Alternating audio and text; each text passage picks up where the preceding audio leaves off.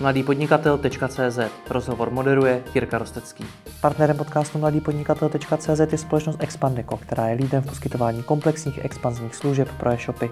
Pokud potřebujete v zahraničí zastřešit zákaznickou podporu, kvalitní překlady webu, reverzní logistiku či jiné služby, více než 50-členný tým Expandeca je připraven vašemu e-shopu pomoct. Přijde se k více než 100 spokojených zákazníků a posuňte svůj biznis za hranice. Více se dozvíte na www.expandeco.com. Zakladatel a CEO nástroje pro personalizaci e-shopu Perzu Jakub Černý. Jakube, ahoj. Ahoj. Ty jsi založil Perzu před přibližně 7 lety. Je to tak. Předtím jsi byl zaměstnanec klasický. Předtím jsem byl zaměstnanec. Co jsi dělal? Já když to popíšu celou tu svoji dráhu, tak já jsem měl poměrně úspěšně našlápnutou dráhu na vysoké škole, vědeckou dráhu. Mm-hmm. Jo? Dělal jsem výzkum, psal jsem o tom články, ale reálně mě to táhlo hodně do praxe. Takže jsem využil toho, že v Čechách máme Seznam a byl jsem si 2 roky v Seznamu, kde jsem dělal na fulltextovém vyhledávači a tam musím říct, že mě to hodilo dost jinam do reality oproti tomu vědeckému akademickému světu, kde všechno musí být přesný a matematicky spočítaný a namodelovaný. A v tom reálném světě se ukázalo, že tam, když ty věci děláš trošku nepřesně, ale jako rychle, že to plně dostačuje těm potřebám, co vlastně potřebuješ dodat zákazníkům. No a pak jsem zkoušel ještě pár dalších firm, abych poznal začetého korporát nebo začetého svobodná firma. A nakonec jsem se rozhodl, že uchopím jeden nápad, který byl a že začnu dělat svůj startup. To byla ta personalizace. No ale ještě mi řekni, vědci, co tak vím, tak nebývají úplně ti nejlepší podnikatelé. Platí to i u tebe? No, musím říct, že když se podívám na sebe před 7 lety, tak jsem byl hodně špatný podnikatel. Jo? I když jsem si myslel, že mám podnikatelského ducha, rodiče jsou taky podnikatelé, ale co jsem se od nich naučil, tak když mám teďka to srovnání, tak opravdu máme v Čechách spoustu talentovaných lidí na školách, ale to podnikání málo učíme, málo o něm víme. Je to prostě těžký prokopávat. A jaký jsi byl teda podnikatel? Co jsi dělal blbě? A ten hlavní problém byl, že tak, jak to mají ty vědci, že prostě když už mám to řešení, tak mám pocit, že prostě je téměř hotovo. Takže já jsem byl zaměřený na ten produkt jako takovej. Prostě pojďme to udělat, ať to je matematicky jako přesný, otestovaný, programátorsky skvělý, rychlý, efektivní. Rovnou jsme si řekli, pojďme to dělat na Amazon Cloudu, to je novinka, prostě to je budoucnost. Takže jsme to udělali programátorsky velmi precizně a pěkně, ale nemysleli jsme na ten zbytek. Na to, jak se tam budou onboardovat zákazníci, jak se budou implementovat, jak přesně probíhá obchod. Zapomínal jsem na to, že daleko více potřeba budovat firmu jako takovou, se vším, co k ní patří, a ne jenom ten jeden produkt, který prostě někde dostane data a něco odpoví. Takže to byly asi ty hlavní věci, co bych dneska dělal jinak. A jak jsi to vyřešil? Protože pokud dobře chápu příběh Perzu, tak ty seš jediný zakladatel, postupně se tak k tobě přidali i další lidi, investoři a podobně. Ale na začátku jsi to musel rozbíhat v podstatě sám. Bylo to tak, že ten úplný začátek je, že jsem si našel 2 kolegy, programátory, se kterými jsme se do toho pustili. A trošku jsem do toho byl teda i natlačený, jo, protože jsem se oženil, pořídili jsme si první dítě a řekli jsme si, pojďme se přestěhovat někam, ať máme poblíž aspoň jednu babičku. No a takhle jsem se dostal z Prahy do Plzně. A když už jsem byl v Plzni a tam není tolik příležitostí jako v Praze, tak jsem zkoušel 1 rok dojíždět denodenně Plzeň, Praha a po roce jsem řekl a dost a pustil jsem se do podnikání. A vytvořil jsem si tu příležitost v Plzni. K tomu k těm městům se chci ještě dostat, ale furt tam necítím to, kdo tě doplnil po té obchodní stránce. Ty jsi byl zaměřený na produkt, přidali se k tobě 2 programátoři, což zní taky jako něco zaměřeného na produkt. Tak, pak jsme sháněli někoho na obchod. Oslovil jsem svého dobrýho kamaráda, který ho znám z různých prožitkových kurzů a školení soft skills a myslím si, že to je velice schopný obchodník, ale tím produktem jsme nebyli úplně tak připravení, aby to šlo dobře prodávat, takže tím, že jsme byli startup a neměli jsme peníze, a takže v podstatě z toho nakonec nic nebylo, že prostě pak tady ten člověk, kamarád odešel, přišel někdo zase jiný na obchod a prostě jsme to tak nějak zkoušeli. Pak přišel první investor, takže už zase najednou byly peníze, takže už se zase dal jako platit nějaký obchodník. A co se týká zrovna té role obchodníka, tak musím říct, že dobrý obchod máme až teď, poslední půl rok. S novým člověkem. S novým člověkem. S Pavlem Pinkasem. Pavlem Pinkasem, přesně tak. Co teda má produktový člověk udělat, aby v tom biznesu vůbec uspěl? Nemyslet si, že všechno zvládnu sám a bavit se otevřeně s lidma a najít si někoho k sobě do party.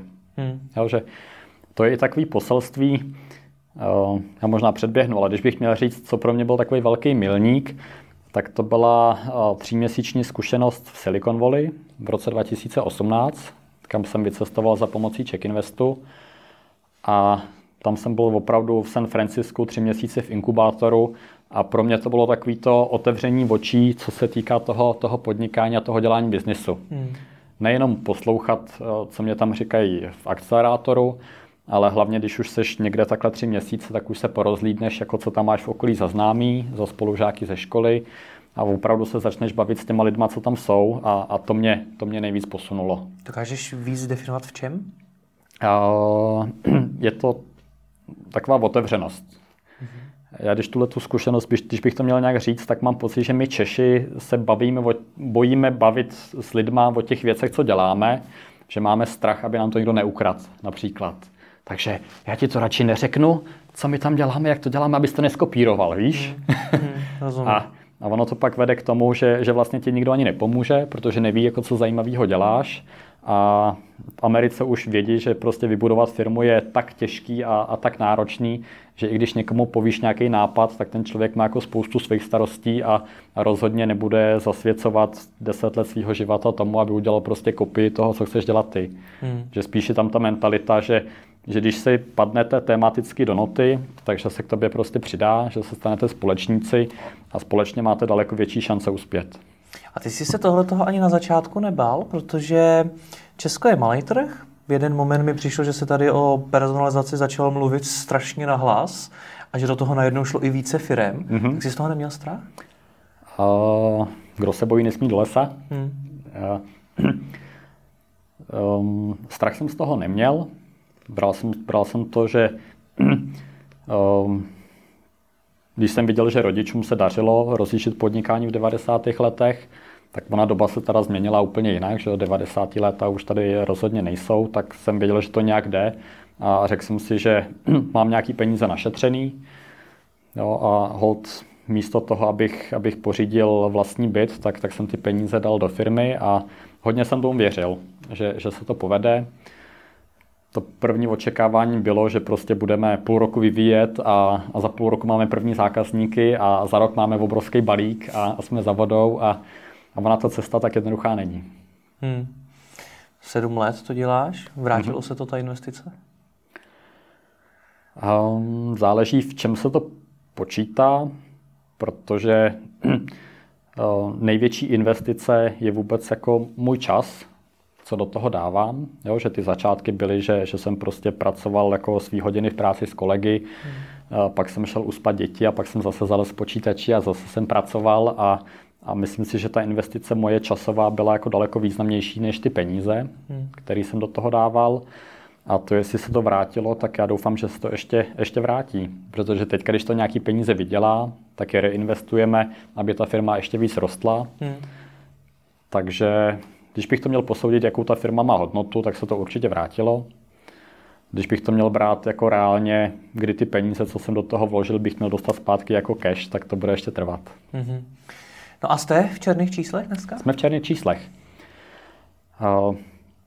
Naše historie byla, že jsme měli po 2 letech, kdy mě osobně došly peníze, tak jsme měli prvního investora. Takže jakmile on poskytnul investici, nějaký peníze byly, rostli jsme. V momentě, kdy investice došla a my jsme s produktem a s prodejem nešli tak rychle, jak jsme si mysleli, tak jsme museli trochu osekat náklady, propustit nějaký lidi, aby jsme se dostali do černých čísel. A v podstatě ta naše situace je, že hned po prvních pár letech jsme víceméně tak, že se uživíme.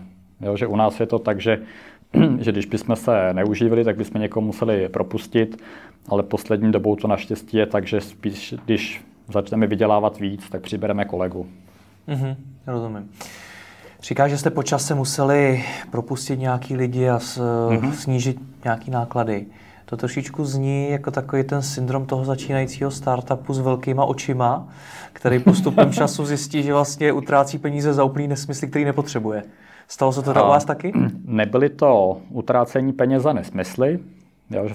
Tady to já se snažím hlídat, aby jsme prostě si spoustu věcí udělali levně a sami a nebo nakupovali jako věci levně. Spíš to byla ta neskušenost, že jsme šli jako spoustu slepých uliček, než jsme se dostali k tomu, kde jsme teď. A to je holt ta cena za to, že se něco naučíš, anebo za to, že prostě otestuješ trh a zjistíš, kde je největší potenciál. Co vám třeba nevyšlo? Je nějaká hodně velká slepá ulička? No, slepých uliček je... My se spíš dostáváme k tomu, s čím jsme začali.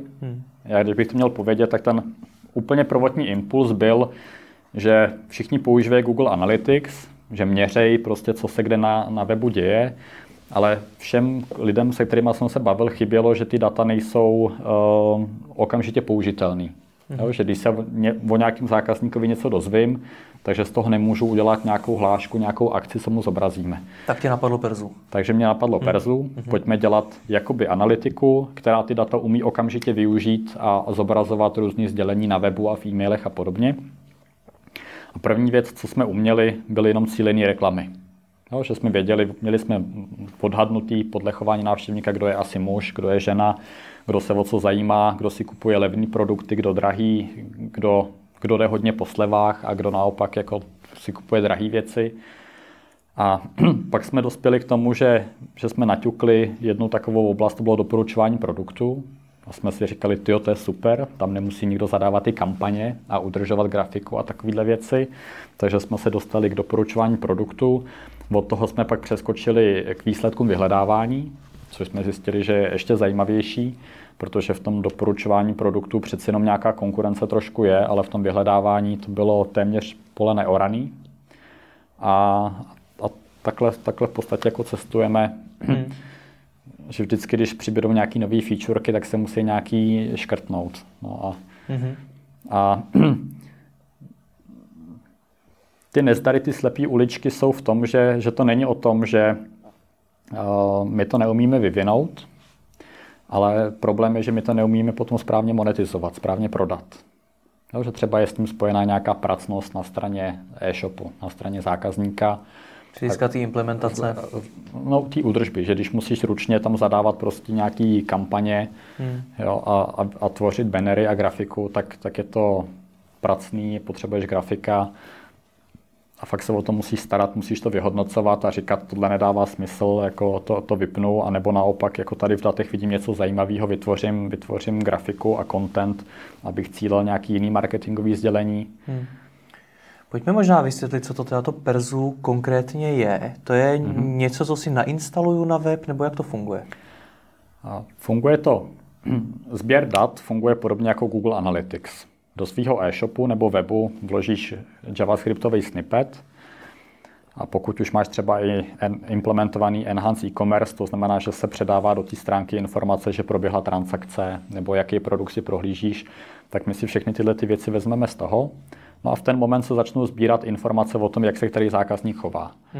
Takže v momentě, kdy tam někdo přijde a prohlíží si na e-shopu s oblečením téměř samé pánské produkty, tak my po nějaký chvíli si z toho vypredikujeme, že na 90% to bude muž například.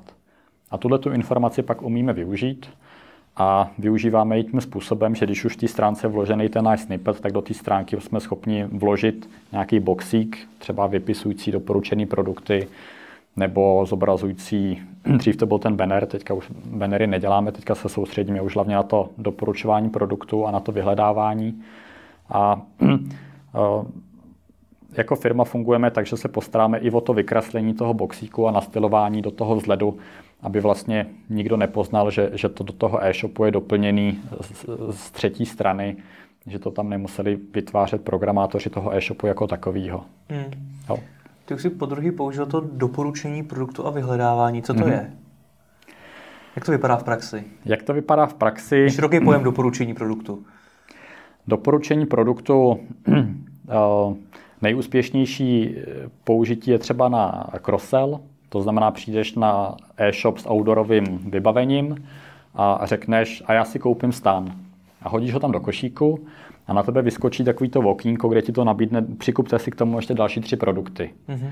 A když tam budeš všem k čemukoliv, co si koupil, přidávat prostě, já nevím, vitamíny C, že jo, tak to moc úspěšný nebude, ale když si řekneš, hele, když kupuje stan, tak asi pojede někam kempovat, nebo pojede třeba nevím, na vodu, bývají tam komáři, dáme mu tam sprej na komáry. Mm-hmm. No, tak ten člověk nakonec na to koukne a řekne, jo, sprej na komáry, no tyjo, oni mají pravdu, když tam budou komáři a hned si ho koupí. A je spokojený, protože jsme poskytnul další službu, že dostal něco hodnotného, na co by sám třeba zapomněl, jo, co si neuvědomil. A naopak ten e-shop má radost z toho, že zvýšil průměrnou hodnotu objednávky, to znamená, že je schopen prodat víc. No a my se staráme o to, aby tam nemusel být zaměstnanec, který říká, který produkty k čemu se mají nabízet, nebo aby to nebylo hloupý řešení, který tam bude nabízet univerzální cross-sell, takový ty vitamíny C a ponožky a já nevím co, ale že opravdu na základě těch dat, co máme nazbíraný o návštěvnících a o jejich chování, takže vybíráme ty nejvhodnější produkty, aby jsme maximalizovali to, že to toho zákazníka zaujme. A to je to e-shopy v Česku ještě neumí? Teď se ptám na to, jaká je vůbec reálná situace personalizace e-shopů v Čechách. Protože hodně se o tom mluvilo a řada e-shopů mi přijde, že buď to skončila u nějaký personalizace v newsletteru nebo prostě něčeho takovýhleho a dál třeba už nešli a nebo to neřešili vůbec.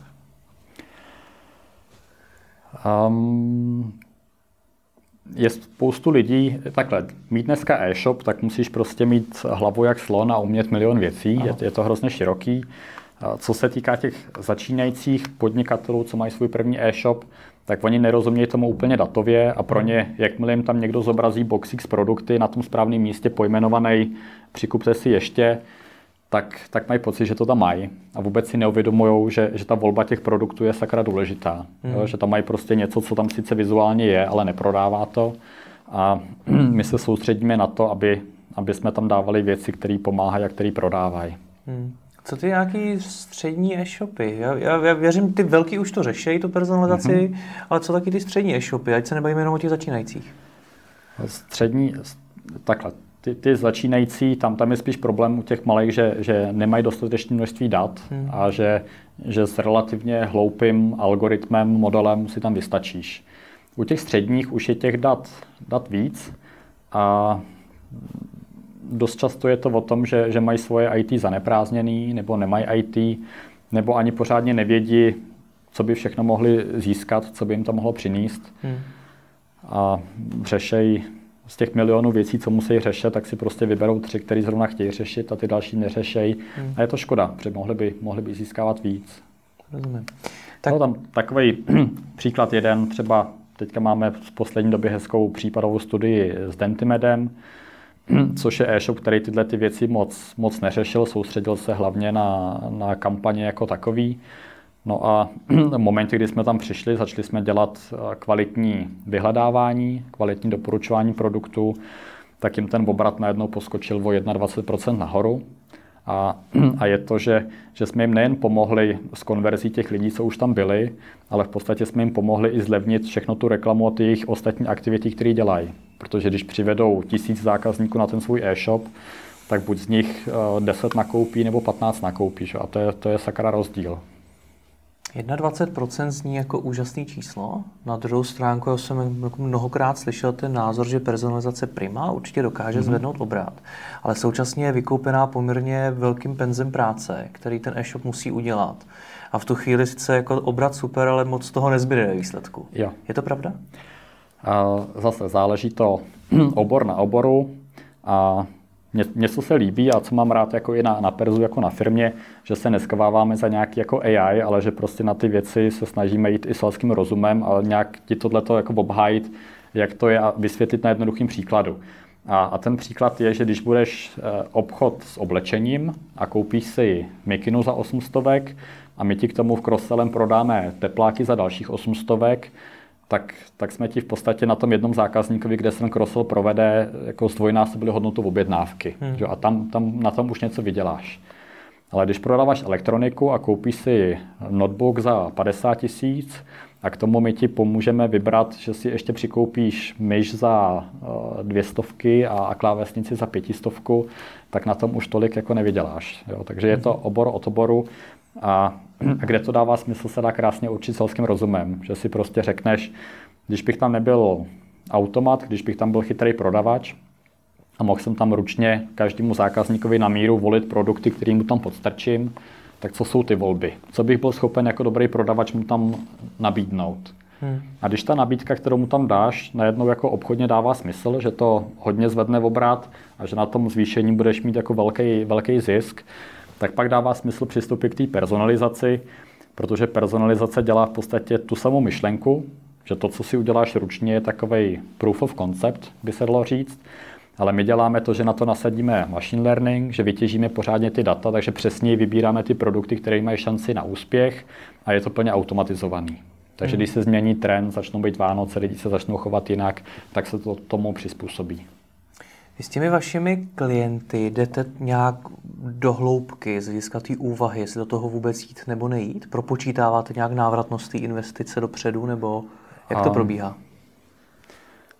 Že bychom to úplně přesně byli schopni vyčíslit a garantovat ne, dáváme odhady a je to tím, že my dáváme implementaci z naší strany zdarma, i když reálně nás to prostě stojí hromadu práce našich lidí, takže je to i ochrana vůči nám, že když bychom prostě nasadili něco nějakému zákazníkovi, kde to nebude dávat smysl, tak nám pak samozřejmě nebude platit a my na tom proděláme.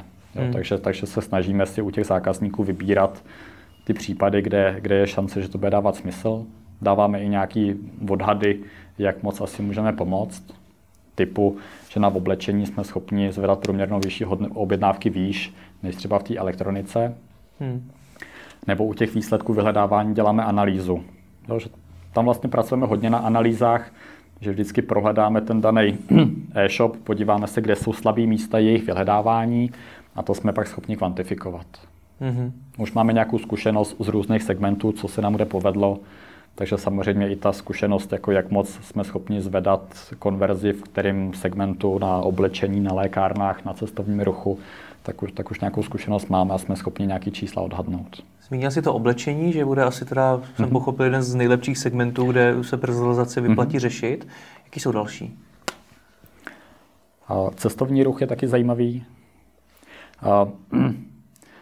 Zase vrátím se k tomu, jak zjistit, jestli můj obor, pokud mám nějaký e-shop, tak jak zjistit, jestli ten můj obor je zajímavý pro personalizaci. A jak tomu přijdeš je, že si selským rozumem zkusíš sestavit, kdo jsou tvoji zákazníci a začneš si vytvořit něco, čemu se říká persony. Já nevím, jestli jsi to slyšel, když tak si to vygooglíš. Mnohokrát slyšel. A I viděl. A pokud jsi třeba obchod s oblečením, tak tvoje persona je muž, žena, možná jako dítě, maminka. A pokud seš cestovka, tak tvoje persona je zákazník, který jde po last minutech a chce to levně a kdykoliv. Zákazník, který naopak má dovolenou v nějaký termín a chce se na dovolenou. Rodina. A to jsou ty tvoje persony a v podstatě v momentě, kdy jsi schopen každou tu personu obsluhovat o něco líp, než je takový to standardní obsluha, stejné obsloužení všech těch person, tak tam ta personalizace má šanci na úspěch, může mít nějakou přidanou hodnotu. Takže znova, pokud máš jednu personu, tak děláš ten e-shop vysloveně pro tu tvoji personu a nemá smysl to přizpůsobovat. Pokud těch person je víc, tak je personalizace právě o tom, že že pro každého toho člověka, pro každou tu personu jednak ji rozpoznáš, který zákazník je která persona automaticky a pak přizpůsobíš ten e-shop potřebám toho člověka. Takže když na té cestovce přijde někde jako rodina s dětmi a má prostě pevný termín, kdy mají volno v práci a mají dovolenou a ty jim tam spíš last minute, tak je to prostě promrhaná příležitost. Jo, nebo obráceně. Pro zajímavost, jak vám ty e-shopy dokážou tyhle ty informace o sobě dát? Jako, že ti fakt dají prostě, to jsou naše persony, tohle to o nich víme a máme to takhle zpracovaný. Oni nám je nedají. Takže si to musíte sami. My si je musíme sami naučit, analyzovat ty data, které sbíráme. ale je to důležitý právě na tom začátku, kdy se s tím klientem bavíme, tak aby jsme si řekli, jestli u něj to dává smysl. Jestli jsme schopni tam ty čísla nějak zlepšit a zvednout. A v momentě, kdy zjistíme, že má jednu personu a pár produktů, tak sami řekneme, že to nemá smysl, že fakt nevíme, že takový kouzelníci nejsme, aby jsme to z ničeho zvedli. Ale když víme, že tam jsou muži a ženy a ještě to tomu zákazníkovi ukážeme přímo třeba u jeho hledání, jo, že typicky vlezeš do hledání a napíšeš tam, že chceš prostě červený tričko. A podíváš se, co je na prvních výsledcích, ono ti to řekne, našli jsme 1000 triček, tak se podíváš, že první je dámský, další je dětský, další je dámský a říkáš si, teď já jsem chlap, teď to pro mě vůbec není zajímavý, že to já bych asi nenakoupil, když bych viděl ty první výsledky. A na desktopu vidíš třeba 20 výsledků, ale na mobilu vidíš jenom první 3. A když tě nezaujmou, tak si říkáš, tyjo, jsem na správném e-shopu, možná bych měl jít jinam, jako není to úplně ono. A tím pádem my tam vidíme ten potenciál, že když už odhadneme, kdo je jaký pohlaví a dáme tam pánům pánský a dámám dámský, tak ta šance na to, že je zaujmem, že budou scrollovat dál a prohlížet dál a že nakoupěj, je výrazně vyšší. Takže vám třeba ty persony ten e-shop vyloženě nedá? Když nám je dá, tak jsme jenom rádi. Je to obrovská pomoc. Ale většinou jsem pochopil, že ne. Ale dost často spíš se koukáme i do těch dat, jako jaký persony by tam asi tak mohly být. Vypovídá tohleto něco o jakýsi znalosti e-shopů, toho, jaký vůbec mají zákazníky? Jak vůbec sami teda pracují s daty? Je to, že ty větší e-shopy, nebo tam, kde víc o to dbají, tak ty persony mají sami vydefinovaný, takže už nám tohle řeknou. Jo, typicky je to tam, kde vyrábějí pro každou personu třeba jiný bannery, nebo dělají jako jiný reklamní kampaně. Ale je spousta e-shopů, který si tohleto vůbec neuvědomují, který prostě říkají, máme jeden e-shop a na homepage musí být všechno, protože všechno je důležitý a jestli to jsou sekačky nebo dveře nebo prostě nádobí do bytu, jo, všechno tam musíme jako dostat, protože si sami nerozhodnou, že vlastně je důležitý nejprve poznat tu personu a když je to ženská, co má domácnost, tak ji tam dávat ty věci pro domácnost a ne prostě tu sekačku. Nevím, že to je těžká otázka, ale kdy má to smysl začít řešit? Sám si předtím říkal, že budovat e-shop je poměrně, musíš mít velkou hlavu z toho, tak kdy má smysl začít řešit persony a vůbec začít personalizovat? Jakmile ten e-shop už má trochu nějakou návštěvnost a trochu nějaký obraty, tak už to dává smysl. Počkej, jsi ze světa dat a říkáš mi tady trochu návštěvnost, co to je trochu návštěvnost? Takhle, reálně ta personalizace není věc, že si to odškrtnu, mám to a je to. Jo, je to prostě hrozně složitá, dlouhá cesta a jsou tam nějaký základní modely, základní věci, na které nepotřebuješ tolik dat a už ty dávají smysl, už ty přinesou nějakou hodnotu a v momentě, kdy máš víc dat a můžeš trénovat pokročilejší modely, tak samozřejmě můžeš zvyšovat tu konverzi ještě o něco líp a dělat pokročilejší věci, ale i pro ty relativně malý e-shopy už to dává smysl na začátek. A hlavně nemají co ztratit, že prostě vyzkoušej to a viděj, jako, jestli to přináší nějakou hodnotu, nepřináší hodnotu. Hlavně je to o tom, že když to budeš furt odkládat, tak je to pro tebe takový jako black box, o kterém nic nevíš. A když už to trošku nakousneš, tak už jako začínáš vidět jako trošku dál, jako za roh a za další roh, jako jaký tam jsou kde možnosti a ono to pomáhá jako i v jiných oblastech. V jakých?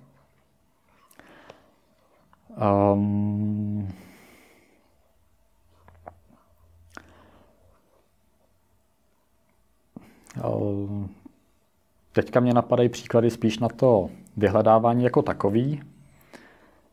Třeba jedna věc, co děláme, aby jsme mohli klientovi říct, že to naše hledání je dobrý, tak mu reportujeme takzvaný nepovedený dotazy. Jo, to znamená, že klient si řekne, hele, já mám pocit, že to moje hledání jako moc nefunguje, co jsou nepovedený dotazy a my mu ukážeme, že ty dotazy, co lidi zadávají a nic se třeba pro ně nenajde, nebo mají nízkou proklikovost, jako který konkrétně to jsou. A pak jsme schopni buď to naše hledání zlepšit, že řekneme, Oni něčemu říkají chladnička, něco lednička, dobře, pojďme tyhle ty slova přidat jako synonyma, ať se nachází jako na oba dva dotazy to samý. Nebo z toho vyleze ta informace, že ty lidi u toho zákazníka hledají třeba nějaký produkt nebo značku, kterou on vůbec nevede. A pro toho zákazníka je to dobrá informace, protože ty víš, že když naskladním tu druhou značku, co ještě nevedu, takže už jsem tady za poslední měsíc měl jako 352 zájemců, co by to chtěli. A to je výborná informace. Že? A ty to najednou naskladníš, máš tu jistotu, že to u tebe vůbec někdo bude zkoušet hledat. Takže to je třeba ten side effect, jako kde ti to pomůže. A ono jich je tam víc, jenom teďka na to nejsem připravený, takže teďka mě nenapadají další příklady. Ale tady ten jeden aspoň. Zmínil si to číslo 21% u toho... Dentimedu, já jsem si nepamatoval ten název. Co to je za číslo? Je to jako velký úspěch? Jako jeden z nejlepších výsledků, který jste dosáhli? Nebo... Není to úplně jeden z nejlepších výsledků. Jo. Průměr je tak 5 až 15%. Opravdu záleží na tom segmentu, že opravdu třeba v elektronice zvyšovat obrat je těžký, tam to jsou jako ty nižší procenta.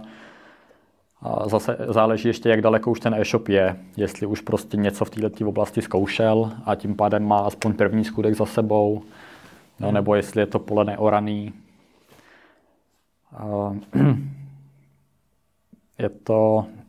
Je to různý, máme jako jiný případovky, třeba co mě zaujalo jako hezká věc, moc hezká case tady tak bylo na Truhlíkově, kde jsme řešili, to je prodejce jedno z největších zahradnictvích online. A když jsme dělali právě analýzu těch nepovedených dotazů, tak jsme tam narazili na to, že tam lidi poměrně často hledají nějaké latinské slova. Tak zahradnictví, latinský slova, co to asi bude? Truhlíkov, jména kytiček, latinsky, že? Zahradníci.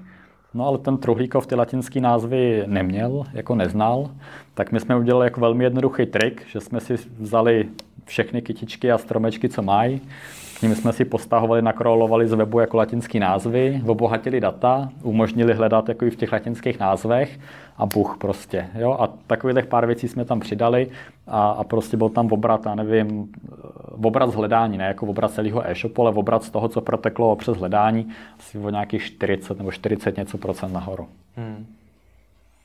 Mně přijde, že už z toho, co popisuješ, takže nejste jenom firma, která implementuje nějaké svoje řešení, ale máte poměrně velký přesah i do contentu, vůbec jako do toho e-shopu jako takového, je to tak?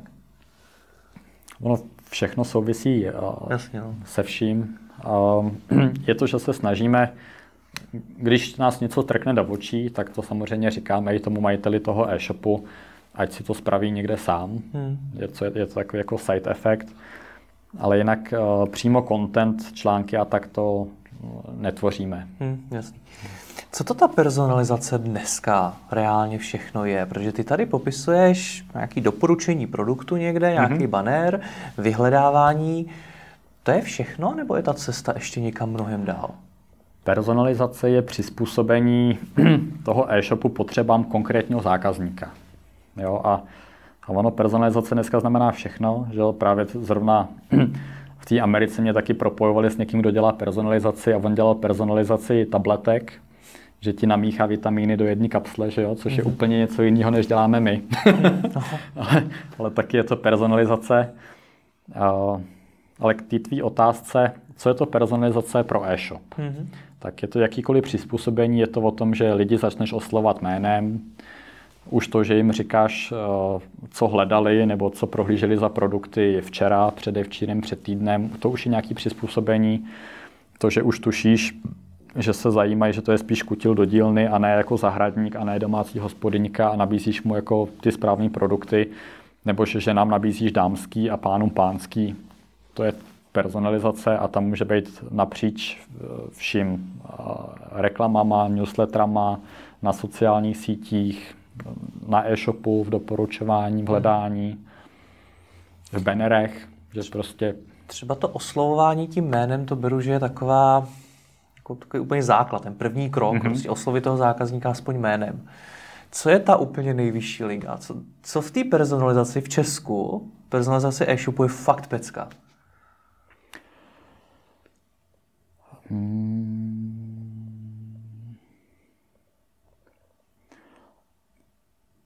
Co je pecka? Těžká otázka. Pro mě, co je pecka, tak je to personalizované vyhledávání, že se to opravdu přizpůsobí tobě. Jo, že ono to vyhledávání na e-shopech, v něčem je to paralela toho, co dělá Google. A víme, jak vypadal altavista, spousta dnešních e-shopů jsou altavisty. Mm-hmm. Že jo, pak takový ty jako nejlepší e-shopy, co v Čechách, kde máme, tak to je ta úroveň prostě, já nevím, Seznam 10 let zpátky. Jo, a tam, kde je teďka Google, tak to není jako žádný e-shop, jako pořádně tady na té úrovni. A jakmile tě prostě ten e-shop neobtěžuje produktama, které jsou fakt mimo a začne se chovat jako dobrý prodavač, který jako naslouchá tomu, co mu říkáš a neopakuje tam furt nesmysly dokola, vlezu na novou stránku a znova mi zopakuje jako nesmysly, protože zapomněl to, co bylo na předchozí stránce, tak to už je pro mě poměrně vrchol personalizace. Co je budoucnost Perzu? Co je budoucnost Perzu? Kam to až chcete dostat? A teď myslím po té produktové stránce. Po té produktové stránce, jak jsme se bavili i o tom budování firmy, pro mě je důležitý začínat mít jako fokus. Že si myslím, že ze všech těch možných jako směrů, kde se ta personalizace dá dělat, jsme si vytříbili, že ta práce s produkty nebo s kategoriemi nebo se stránkami na e-shopech, to je to podstatné, takže já tam vidím tu hodnotu v tom, že budeme schopni lépe obsluhovat zákazníky, nabízet jim produkty, o který mají skutečně zájem, který jsou pro ně důležitý. Máte i zahraniční plány? Vy už jste Česko-Slovensko, nicméně už se rozšiřujete i dál. Rozšiřujeme se dál. Teďka ta poslední investice, co jsme dostali, tak ta byla právě i za účelem toho, aby jsme mohli expandovat do zahraničí. A je to otázka tady toho roku, že chceme expandovat postupně do okolních států. Polsko, Rumunsko, Německo. Před tím rokem a půl v té Americe jsem si myslel, že skočíme rovnou do Ameriky, ale zase je to taková ta česká neskušenost, že vlastně takhle to nefunguje. Že pokud chceš dělat něco pro Američany, tak rovnou založ firmu v Americe, rovnou v Silicon Valley a rovnou se tam přestěhuj a dělej to fakt jako pro Američany. Ale ta cesta rozjet něco tady v Čechách a pak jít do Ameriky nefunguje. Jo, oni se tomu brání, říkají, že ne, ale z mýho pohledu na nás pořád koukají jako na Daleký východ s jiným právním systémem, to je to hlavní. A americká firma by pořádně jako neobchodovala s nějakou evropskou firmou a s lidma, co mají někde v Evropě. Jak na tom v porovnání s tím zahraničím jste? Já už jsem tady měl několik taky zakladatelů firmy, jako seš ty, a ty mi dokázali na rovinu říct, hele, já si myslím, že ten náš produkt je opravdu třeba i globálně nejlepší. Že jsme ho tam třeba do zahraničí nedostali, ale v porovnání se zahraničníma hráčema, tak máme mnohem lepší produkt. Jste tam taky, nebo jak se vnímáš v porovnání s ostatníma? Hele, je to velká neznalost těch zahraničních trhů. Já třeba na podzim jsem byl v Mnichově se podívat, jak se dělají startupy tam. A ačkoliv tady v Čechách jako o těch německých vůbec neslyšíme, tak jsem tam našel někoho, kdo nám je taky v něčem blízko. Jo? Kdo prostě taky dělá jako hledání pro e-shopy.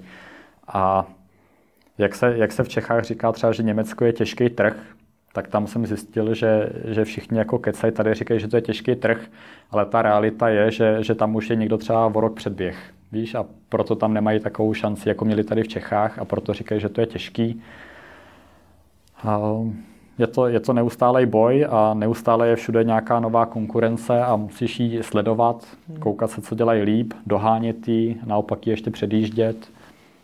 No a nejdete do zahraničí pozdě? Není už ten trend té personalizace tak rozjetý, že už je pozdě? Myslím si, že ještě pozdě není. Kdybych měl na začátku ty znalosti, co mám teď, tak jsme mohli být rychlejší a už se prostě o nás mohlo všude psát, jak jsme skvělá velká firma. Jsme mohli všichni. Byli jsme pomalí, ale ten prostor tam pořád je a e-shopům to hrozně dlouho trvá a ještě jim to trvat bude. Že když si vezmeš, kdy se poprvé začalo říkat o tom, že můžeš mít e-shop v cloudu, Jo, a kolik e-shopů to dneska má reálně. Jo.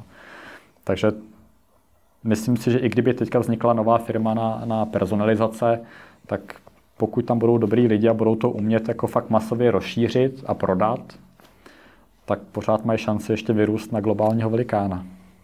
No to neříkej, nebo vám vznikne nová konkurence. Já se to úplně zas tak nebojím, ono to není tak lehký.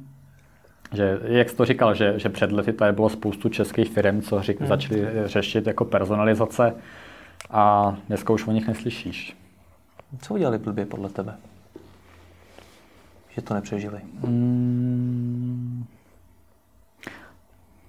Šli podobnou cestou jako my, že si mysleli, že prostě mají jeden algoritmus a to, že je spasí a zapomínali na to, že mít ten algoritmus, tak je to prostě malá část té firmy, ale že k tomu potřebuješ umět obchod, umět jako oslovovat masivně velký dav jako zákazníků, umět jim dokazovat hodnotu.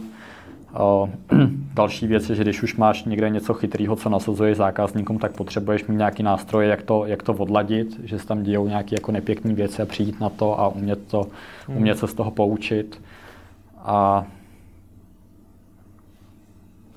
možná je to v tom, že nebyli dostatečně trpěliví, nebo je tlačili peníze, že prostě potřebovali začít někde vydělávat, anebo těžko říct. Jako. Zajímá mě ještě jedna věc, ty jsi tam zmínil ty města, jak jsi se stěhoval Praha, Plzeň. Jestli jsem pochopil správně ze Startup Jobsu, tak vy teda jste v Plzni, v Praze a ještě k tomu v Pardubicích. Ano. A to nejste tak velká firma. Nejsme tak velká firma, no. Kolik vás je? Je to všechno na P, že jo, ty města. Je nás 8 momentálně. Jo, tak proto, takže vy jste Perzu na P a vybíráte teda ty města na P. Přesně tak. Dobře, to je zajímavá strategie. No nicméně... Ne, vzniklo to tak, že začali jsme v Plzni, já sám jsem plzeňák, chtěl jsem, aby to bylo v Plzni. Ale klienti jsou většinou v Praze, takže aby jsme se mohli potkávat s klienty a aby obchodní zkusky mohly probíhat s většinou klientů, tak jsme otevřeli kancelář v Praze. Zároveň investoři jsou všichni praští, že jo, kolik je investorů z Plzně. A ty Pardubice tam přišli spolu s Pavlem Pinkasem, který je v současné době obchodní ředitel, který je pardubičák. A kolegu, který ho měl, tak ten je taky odtamtud, takže jsme se domluvili, že si udělají ještě malou kancelář v Pardubicích. A to je zajímavý trend, protože jako vnímám u spousty firem, vlastně u většiny, že se to snaží všechno koncentrovat na jedno místo, aby ty oddělení spolu vůbec mohly mluvit. Takhle jste poměrně na dálku, což bude mít i řadu negativ. Máme to těžký a trvalo nám to, než jsme se naučili s tím fungovat. Jo, že dodnes je to výzva. A o čem to je naučit se to? Je to jako o aplikacích nebo o nějakým jako vůbec schopnosti se nějakým workflow nebo o čem to je? Je to o lidech. To mimochodem byla taky jedna velká jako lekce, co jsem se musel naučit. Umět jako včas vyhodit špatný lidi. Jo, to taky hodně lidí, co začíná podnikat, neumí. A pokud jsou lidi opravdu sami zodpovědní, aktivní, tak to může fungovat. Ale pokud máš člověka, který potřebuje si tam odsedět nějak ty svoje hodiny a něco udělat, tak to přestane fungovat. On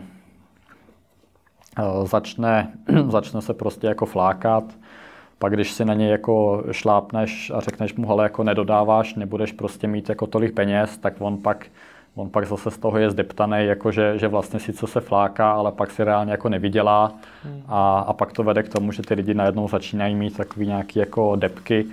A buď s nima komunikuješ a zjistíš to včas a včas to podchytíš, a nebo prostě se ti stane, že ti lidi jeden den nepřijdou do práce, nemůžeš se jim dovolat a jsi z toho jako pav, říkáš si, tyjo, jak je to možné, že takovýhle člověk teďka jako umřel, srazil ho auto, nebo jako co se stalo a pak jenom zjistíš, že prostě má nějakou jako svoji krizi a tady ta práce z domu tomu dost napomáhá.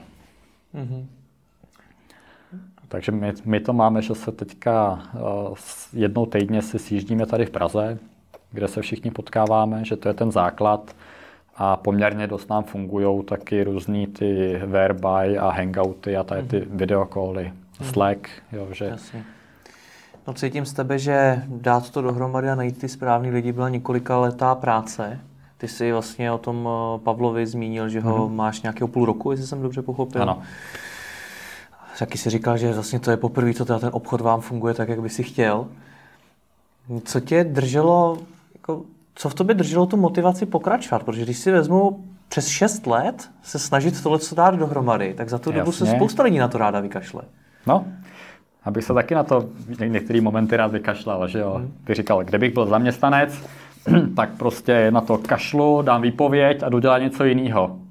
No, ale když prostě to na tobě visí a zodpovídáš nejenom za sebe, ale ještě i za všechny ty lidi, co tam máš, jakože prostě budu mít na čem dělat a jsi zavázaný investorovi a tak se s tím tak nějak jako pereš, přemýšlíš, jak to přeprat a reálně jsem za to rád, jakože jsem neřekl jako kašlu na to, zabalím to, nechám se někde zase zaměstnat na chvilku a pak zase budu zkoušet jako další startup. Protože vždycky, když se pustíš do nějaké jako výzvy a ono tě to tam trošku přidrží, že z toho nemůžeš utíct, tak vymyslíš, jak to překonat, něco se naučíš. To jsou takový ty principy i z Dalia, že jak je Ray Dalio principles, že si prostě spadneš z hory, dáš si na čumák, no a buď řekneš v životě už na žádnou horu nepolezu, anebo jako začneš přemýšlet, jak tam tady jako vyšplhat a koho k tomu potřebuju za parťáky a co se musím ještě doučit a pak tam vyšplháš a pak je z tebe poměrně dobrý horolezec a jezdíš do vyšších a vyšších hor a zlepšuješ se. No tak ať vás ty největší hory teprve čekají a moc děkuji za rozhovor. Děkuji, Jirka. Přemýšlíte, kde pořídit regály nejen do e-shopového skladu od 399 korun? Bazarovéregály.cz. Nové regály za bazarové ceny, 1000 regálů skladem, expedovaných ihned. Bazarovéregály.cz.